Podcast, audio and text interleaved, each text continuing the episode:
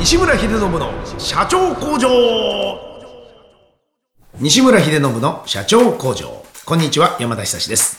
ポッドキャスト番組西村秀信の社長工場ではインスタイルグループの代表を務める経営コンサルタントの西村秀信さんがビジネス経営に関することを独自の視点で解説していきます。西村さん本日もよろしくお願いします。お願いします。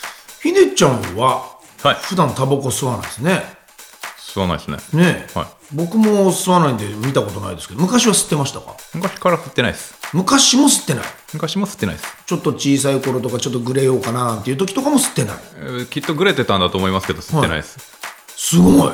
普通なんか流されてみんななんかほらみんな吸うから吸うみたいなあんな時期もかたくなに。うん、天の弱なんでね。なるほど。他吸ってた？や他吸ってましたね。っぱおっぱいとかはえーおっぱいは吸ってました。く空気と乳首は吸うって決めてますけど、ですよね。はい。タバコは吸わないって決めてます。よかったです、い。やよくないよくないよくない、こんな話したいわけじゃないんですよ。あの普通ね、はい。こう漫画とか映画見て影響されたりとかさっき言ったようにそのね、まあ仲間が吸ってたからだとか。はいはいはい。あとはほら死が葉巻になると別だから吸うとかいう人もいたりするんですよ。そうですね。そういうのもない。一応、シガーアドバイザーとかシガーマネージャーとか、いわゆるあの、接客の、あれは資格は持ってますよ。なるほど。飲食だったからね。そうです。そういうことの時にはでも吸いますよ。だから、シガーは。そうか。その時だけはチェックしたりだとその時だけははい。かするから、はでも日常化はしてないと、はい。ちょっとですねこの情報からまずお伝えしたいんですが、お。50年ほど前までは実はね、はい。男性でいうと約80%が喫煙者だったそうで。お。うまあ映画館でもバスでも電車でも学校の職員室などでも喫煙 OK で、まあ、今だったら本当信じられないと思うんですが。はい。1999年頃までは飛行機の機内でも OK でしたからね。ちょうどこの肘掛けの部分にはい灰皿がついてたりなんかして、どこでもタバコ吸えたんです、で2020年4月1日から、はい。東京都では、はい。受動喫煙防止条例の施行によりまして、はい。飲酒店飲食店か、はい。原則禁食いや原則禁煙になるんですこれ。そうですね。いよいよ。あの割と飲食の人でも知らない人多いけどそうなんですよ。なのでだからもうこれオリンピックの年には完全にはい。原則的にもう飲食店はもう吸っちゃダメと。そうです。どんなとこでも。はい。徐々に喫煙者もやっぱりそのことがあって減少してまして、はい。去年 JT が発表したあの2018年の全国タバコ喫煙者率調査ではもう男性の喫煙の割合今27.8まで下がってきてるんです、で男女合計でも17.9という、かなりな数字まで落ちそんなてきもんでしょうね。てね、まあ、確かに今見ると喫煙者の方が若干肩身の狭い思いをしていろんなところにいるなっていうのは分かります、飲食店のちょっと外に出て吸うだとかね。あと社内のビルの建物の外にいてみたいな。もう結構ジャーニーしてますもんね。いますね、ホタル族なんて呼ばれているような感じで、まあまあマンションとかもそうですよね。賃貸物件で吸っちゃダメなんで、はい。ベランダ行ってなんて言われることもあるという。で今星野リゾートだったり製薬会社のファイザーだったり、はい。あとはロート製薬スポーツジムのセントラルスポーツなどはもう従業員の禁煙も促進しています、なので喫煙者を新規採用しないなんていう会社も増えている、まあ経営者からするとなんかほら喫煙者だけタバコ休憩があったりとか、はね、なんか喫煙者のためにわざわざ喫煙スペース用意したりしなきゃいけないだっていうの。はこれ非効率で、まあ、生産性も低いんじゃないかと。で、まあ、一方今度喫煙者にとったら、いやいやタバコ吸ってるだけで採用してくれないなんていうのは人人権侵害じゃないの？なんていう反対の意見もあったりと。いなるほど。いうことになってるわけなんですよ今、もうちょっと賛否両論のまま,、まあまあ。なかなかこう歩み寄れる場所もないままということで,、なるほどでね、はい。これ社長が例えばタバコを吸う方だったら、はい。まあ、これ従業員がタバコを吸うことには何の抵抗もないと思うんですけどはい。まあ、西村さんのように、はい。タバコを吸わない社長グループの代表だったりする場合、はい。ってことはこれ喫煙者どう思ってんの？ということもちょっと聞きたくて。っえいや基本みんなやめればいいのにとは思ってますよてことは今の西村さんのグループでは喫煙者いない？いやいます。やっぱいる。それは別に採用非採用はあんまり考えいやてない？あんま関係ないけどけど？あのそれはだって好みの問題だからなるほど。僕はやめればいいのにと思うしでも命令ではない。吸うわと思うじゃないですか。なるほど。はい。なので別にそんなに何か差別的なことはしてるわけじゃないがっしませんね。てことですね、はいほうほうほうほう。じゃあこれは今でもあんまり変わらない？今後はなんかちょっと変えようと思ってますか？うん変わんないですね。今までもこれからも僕はずっと基本的に非喫煙者だし、喫煙者に対するスタンスは変わってないので。その人を別に何か？ないですね。っていうこともない、はい。が、えーやめれるならやめた方がいいのにとは思っている。っ思っている。てことですよね、はい。それは健康面のことだったりとかあとは他人へのそういった、そうだからそのさっきのそれこそなんだっけ？あの大体、まあ、星野リゾートさんなんかは接客業だから、まああの臭いより臭くない方がいいでしょうって言ってるだろうし。確かに。であとはもう大体製薬とか、まあ、スポーツジムとか、まあ、要は健康系の医者の不養生は通用しないよっていう意味じゃないですか。なるほど。うん。でももう社長の好みだと思うんですよね、まあ、別にえ JT なんかそれこそ JT さんなんかもう本当どこ行ったって吸えますから、そうですね。はい、あのエレベーターあのから匂いしますからね マジで。まあでもねあそれで生計を立てているというようなところのね大前提がありますから、はそこはそういうことになりますよね当然だからね、これでかつてはこの女性や部下ではい。こう普段タバコを吸わない人も、はい。上司と仕事の話をするために吸うようになったなんていうケースも多かったと思うんですけど、ん。今こうグループの中にはじゃあそういう喫煙所みたいなのを西村さんは設けてたりするんですかこれは。喫煙所がある会社もあればない会社もあるしだから逆に言ったら、えー、とオフィス借りるときにメンツに喫煙者がいるメンツはビルのどこで吸えるかとか喫煙所があるかとかはもちろんチェックするし、はい、そういうことか。だから別に何ですかね。迫害しようとは思ってないんですよ、うんうん。ってことね。そう。だからまあ嗜好品なので。あの僕とねあのクリエイティブのあのタウラが大体今だとグループのオフィスとか全部設計とかデザインとかするんでだから物件見に行くじゃないですか、でその時にまあ俺らタバコ吸わないからタバコのことは気にしないでいいよね。じゃなくてあのタバコ吸うやつがいるからここには喫煙所いるよね。もしくはここのこういう動線だよね。っていうのはもちろん話すけど、っていうことは、はまあ西村さん的にはまあ別にそんなにそこまでまあ思ってない。この流れ。で今後で言うと、まあ、例えば今だとほら電子タバコみたいなのも出てきたわけですよ。あんまりもう匂いもしないから、はいまあそしてなんか害もないみたいなことを言われてるからだったらちょっと許してくれよみたいな流れ。まあ極論ですけど、アイコスだからいいっていう人とプルームテックだからいいっていう人がいるとプルームテックは完全に匂いもあれもないんで水蒸気なんで許せるかなっていう気持ちもあるけどアイコスはなんだかんだ言って匂いはするよっていう話なんですよ。ねなんかまた違う独特の香りがしますよね。タバコではないが。そうそうそうなんですよ。だからかん、だからあの飲食店でもプルームテック OK だけど、他のタバコとか電子タバコダメって言ってるところは、はい別にあるのはそのせいだと思いますけどね。まさにプロビジョンそうですね。ああ、そうですね。だからね、店の匂いが別な形でついちゃうのはちょっと嫌ですよ。そう別にあの JT の回し物だからじゃないですよ。ねうん。そういうことで言ってんじゃなくて、はい店のまあ全体的なその自分たちの作りたいイメージとかそういうのがあるので、お客さんのことも考えてと。そうだから好みの問題じゃないですか。だから僕が、あの会社の、まあそれこそファイザーの社長だとして、もしくはロート製薬の社長だとして、あの、やだよ、薬売ってるのに、あの、まあね。あの肺がんリスクが高まるとか、医者の不養生みたいになりたくねえよなのか、JT の社長だから、みんなどんどんタバコ吸うって当たり前でしょうなのか、星野リゾートの社長だから、接客するときにタバコの匂いがすると、ふあの不謹慎だったりだとか、あの思う人がいるでしょとかあの気分が悪い人いるでしょってなったら、それはもうやっぱりそこは。好み文,、文化だから酒飲むか飲まないかとか、なんだろう肉食うか魚食うかとかと一緒でタバコ吸うか吸わないかの問題だと思うんですよね。確かにね。でそれが好きか嫌いかだから僕は、えー基本はあのそれが好きじゃないからその基本が好きじゃないっていう部分はもうちょっと後ではいはいはい。言いますけど結局周りに迷惑な吸い方だったりだとかが好きじゃないんですよ。ってことですよね。いわゆるスモーキングクリーンに関しては全然気にならないんですよ。わかります。特にタバコの場合はね、副流煙みたいなこともあって、人にもっていう、他人にもだから結。局それが8割9割吸ってた場合はそれはだってほとんどみんな吸うから気にしねえだろってなってたけどそれが今1割2割しか吸わないわけだから大多数が変わっちゃっただけでしょ。ね。しょうがないですよね今ちょっとお酒の話になりましたけど、お酒もそうですね。はひでちゃんはそんなには飲まない。い飲まないですね。ただ僕が飲むときには一緒に飲んでくれはいエンドレス飲めますっていう感じですよね、はい。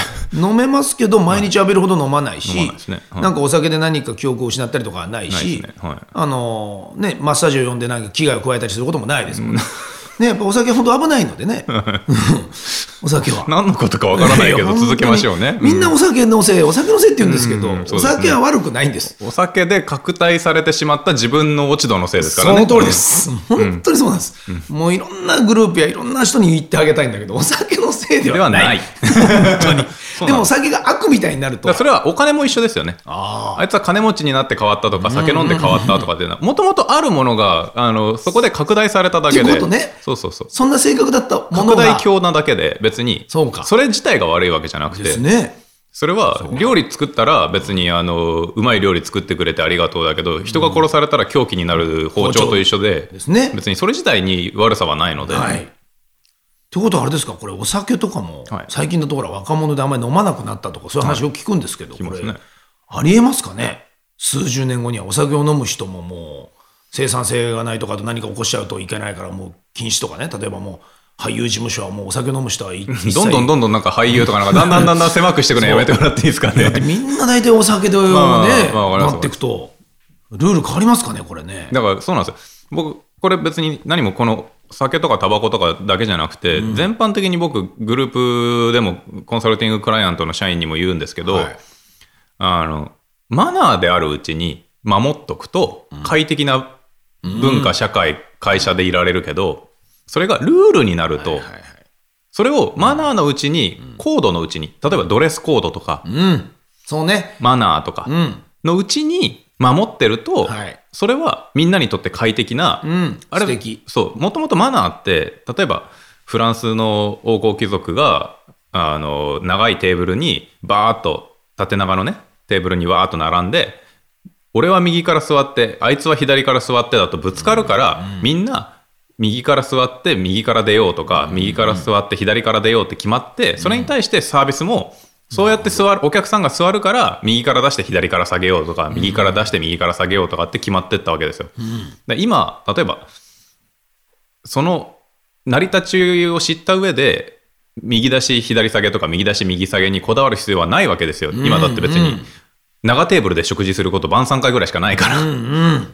だけどね、その、なんかルールみたいなものだけで頭ででもそれが動いちゃってると、ルールだって思って右出し右下げにこだわると、もう窮屈でしかないね。例えば僕と山田さんで2人で右側に頬杖つきながら楽しく喋ってんのに、はい、失礼しますって右出し右下げやられたらうざったいじゃないですか。でもこれはルールになっちゃったらうざいんであって、でもマナーっていうのはもう一回戻りますけど、成り立ちとしては、その場が、そのみんなが円良かれと、うん。円滑に回っていけよと。だからマナーですごい好きな話は、あの、フィンガーボールを飲んじゃったお客さんが目の前にいて、その人も、あの、恥かかせないために自分も飲んだっていうマナーの本があるんですけど、素敵。それはそのテーブルが円滑に進んでいけよという愛なり気持ちの表れじゃないですか。そこで指摘する必要もないわけだし、別に。そうあれよと思うんですよ。それフィンガーボールだから手洗うもんで飲むもんじゃないですよ。ギャハハは、もう終わりだもんね。それはマナーじゃないんですよね。ルールと別にそこの違いは大きくてと、そのある程度の道徳観念がもちろんもともとみんなにあったりすれば何もそんなこと言わなくても本来。はあ、だから、マナーであるうちに、それ何でもそうです。さっきのタバコ休憩があるやつがじゃないですけど、例えば、1時間に10分も20分も30分もずっとタバコ休憩に出てって、で、き後で聞いたら、いや、タバコ休憩って言うけどはいはい違くて、あそこでタバコ吸いながら会議してて、もう、あの、話決まっちゃったんだよね、みたいな。だから、俺らにとっては仕事だったんだよね、とか、それを1日に何度もやって、非喫煙者から見たら、あえてビジネスっぽく言うと、ビジビリティが低いわけじゃないですか。可視性が低いわけ、見えないわけですよそうだね、わかんないから。うん。で、本当かどうかも分かんない。で、それで不公平感が出る。で、僕がもし喫煙者だったら、それは絶対しないです、逆に言ったらね。絶対、じゃあ例えばタバコ休憩は、じゃあ1日3回って決めるんだったら決めるで、5分だったら5分って決めて、で、吸ってない人に対しても、ジュジュースをの飲ませるなり、おなりなんなりして、なるほど。要するに、公平であれよなりっていう、そのマナーのうちにやっとけば、お互い別に。その会社は、うん。多分そのままうまくいくけど、そのままやらないとどうなるかっていうと、タバコ休憩、一服休憩は1時間に5分まで、必ず喫煙者も非喫煙者も同じように出ていって、非喫煙者はジュースを飲むように1日5分な、みたいな。なるね。何も楽しくないね。それは寒いじゃないですか。休憩でも何でもない。例えば例えばね。そう。だから、マナーのうちに、高度なうちに守っとくのが、やっぱ快適なお酒なんかまさにそういうことなんだよね。だから、お酒が悪いわけでもない、タバコが悪いわけでもない。じゃあ、例えばタバコも、それこそ昔には、電っていう文化があったわけですよ。まあ、今も一応あるありますけどね、例えば、たまに、あの、間取り図とか見てて、1LDK プラス電とか書いてあるじゃないですか。電ああるある。あの電ですよ。あの結局、あれは、DN。そう、DN。あの、飯食った後とかに、だからそれこそ晩餐会の後に、レディースは、宿女の皆様はお茶会にして、はで、ジェントルメンの僕らは食後酒、ディジェスティフをあの飲みながら、ブランデーとかやりながら、葉巻を吸う、その隠れ家が電なんですよ。それが電なの？で、そこで隔離されてるから、で、僕らはタバコの煙がいかないように隔離されてるそこで、ブランデーと葉巻の煙でほう商談をしたりだとかちょっと下ネタとか話しながはいはいら、ちょっとそういう社交の場になってるなわけ。ってっていう、その文化は全然僕あれだと思うんですよ。で、宿女の皆さんに迷惑をかけてない。ねうん。これはすごい美しいと思うんですよ。でも、そうじゃなくて、今の喫煙者とかも、なんか、やれなんか歩きタバコしてて子供の目潰しちゃったとか、ね、すぐポイ捨てするとか、だね。だから、そういうところがなければ、いいんですよ。ここまでになんなかったかもしれない。それは、飲酒だって同じなんですよ。だから、み乱れて、だからね。絶対自信があるけど、まあ、さっき山田さんも言ってましたけど、僕が暴れ回っただとか、説教し始めたとか、泣き始めたとか、見たことがない。酒でどんなに飲んだってないはずなんですよ。だって抑えてないから。見たことがない。酒もタバタバコだってそうです。要す嗜好品だから、その、そのものを本当に愛してるんだったら、例えばお酒を、例えばタバコを、車でもいいですよ。何だっていいけど、それを愛してるんだったら、それの肩身が狭くなることをするなよってことなんですよ。ね。タバコが悪い、お酒が悪いになっちゃうじゃないですか。確かに。好きなんだったらなんでそんな扱いをするんだと。そう。だタバコ、それこそ、だから、例えばですよ。僕はフェラーリ好きで、フェラーリに乗ります。だけど、運転マナーをきちんとして、よくわかんないことしませんっそうだね。てしてれば、さすがフェラーリ乗りだねってなるけど、ね、運転マナーが荒く、なんか調子に乗った運転をして、よく割り込み、なんか子供にもなんか優しくなくってなると、だからフェラーリ乗り嫌なんだよってなるわけじゃないですか。なる本当にフェラーリが好きだったらそういう運転をすればいいし、なかなかそうなんないんだね。だから人間のこの変な弱さというのかなのか。ポイ捨てするんだったら、タバコなんか吸わなきゃいいし、だだねから喫煙者の肩身が狭くなるんだよって話じゃないですか。例えば。自分でやってるようなもんじゃないと。らそれが本当に好きなんだったらねっていうところなんですよ。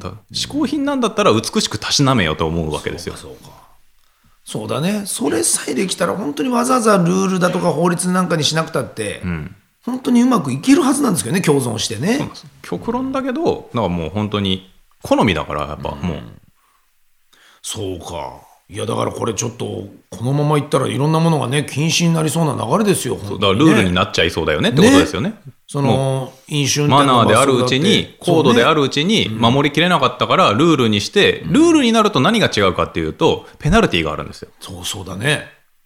まあだって昔で言えば当時は本当にそれこそあれですよなんか飲酒運転の規制だってそこまで厳しくなかったのはみんなある程度モラルやマナーがあったらそうそう。まあ一杯ぐらいはいいかもしれないよ乾杯ぐらいのあれはねとみたいな感じになって。でその時はもうすぐ帰るんだよみたいなことがそ OK だった時はいいんだけど。で、で、その、なんとなくがだんだんだんだんだらしなくなっていって、だよね。で、ある分水嶺を超えて、で、エポックメイキングな、なんか悲しい出来事があったりで、事件が。あったりして、やっぱり厳罰化に向かうわけですよ、そうなると。ですね。で、そうやって肩身が狭くなってって、例えば、お酒にしたって、タバコにしたって、もともと、もうメソポタミア文明の頃からね、ハンムラビ法典の頃から記されてる人類の大事な文化なわけですよ。そうなん。だよね。でもそれがなくなってしまうようなこと、それそれこそ競馬だってそうですよ。例えば、馬、成功したら馬を買いなさいっていう人がいるのは、結局、お金持ちになったら、馬をそうやって買って支える人がいないと、あの文化がなくなってしまうから、そういうところもあるのか側面では。そう。でそこで、じゃあ、もうなんかテレビとかね、漫画で見るような、なんか競馬狂いみたいな、うーいけーぜみたいな、ね、ね。状態ばっかになって、なんか全部がおろそかになると、だから競馬ってダメなのよってなっってイメージがついちゃうと。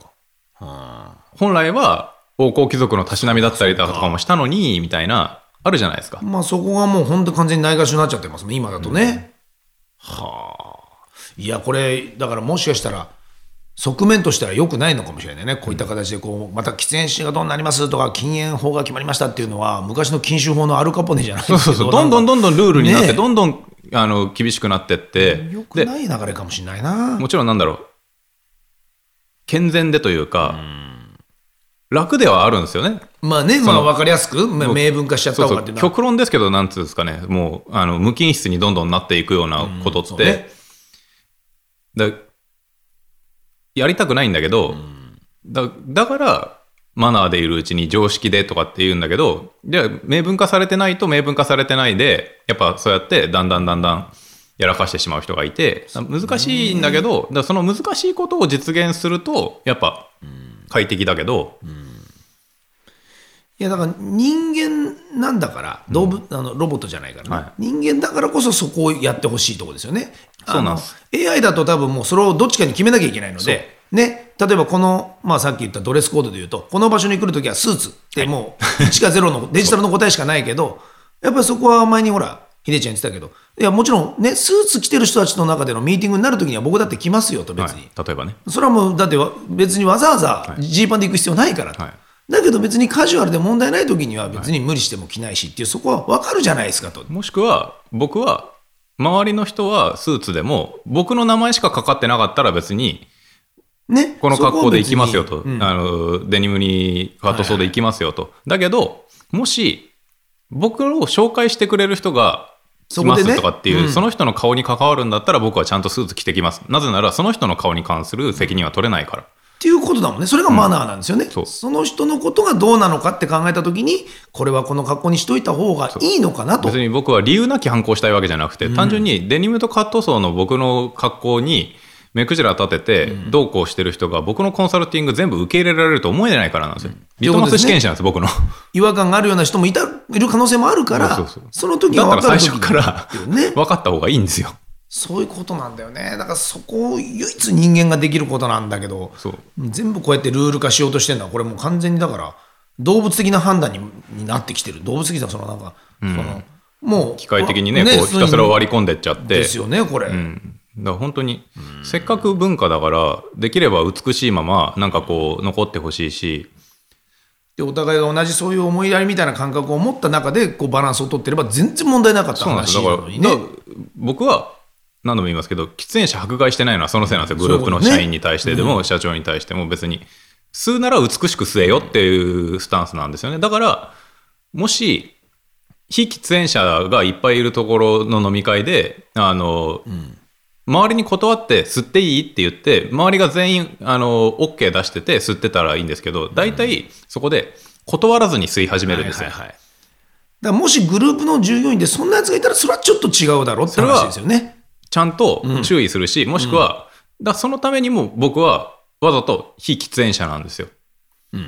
だって、僕には気使うから。うんうん、そうかそうか。そこはね、そうしていれば。だって僕が非喫煙者だったら、でその時に他の従業員にどういう気を使える人なのかどうかが僕に対して、問答無用で吸うやつなんてそんなにいないから。ねさすがにね、うん。逆に言ったら、僕に対しても問答無用で吸うようだったら、そいつは悪気ないんですよ、本当に。そうかそうか。もうあ本当に気にしてなくて。そう。だから教えてやればいい話だし、あれダメでしたっけ？みたいなやつを言いますからね。そうそうなんですよ。そうじゃなくて、もし例えばね、社長の前では吸わない、だから他の従業員の前で吸ってる、それがしかもそういったマナーもなんかあんまり気にせずってなった場合は、ダっサいよねっていう話てじゃないですか。言えますもんね、はい。そういう仕事をしてる可能性もあるよって、どっかでと、はいいいですね。それ、それこそ素敵なリトマス紙ですね、そこで分かっちゃいますもんね、そこに気も使えない人ってことは、他のものでももしかしたら危なっかしいんじゃないか？とか、例えばお酒の飲み方もそうですよね。そうそう。だからタバコ吸うことがダメでもなくてタバコ吸わないことがダメでもなくて酒飲むことが飲まないことが全部一緒なんですよね僕の中ではね。本当に、となるとここですよ、はい。もう一個、は今や大麻が世界で合法化でございます。はどうですか？新入社員がずっと大麻吸ってる人だったら。もう平和っすね。だって合法なんすよ。社長って言って。はい。まあ平和っすね。西村さんも行きます？とかっていうような、はい。もうポケットにいっぱい入れてきて、はどうします？もうまさにあの、スーツの第1回ですね、それは。もうね。ドラマスーツの第1回。もう、大麻だけど弁護士資格ぐらい持ってるんですよ。そいつ。採用しますか？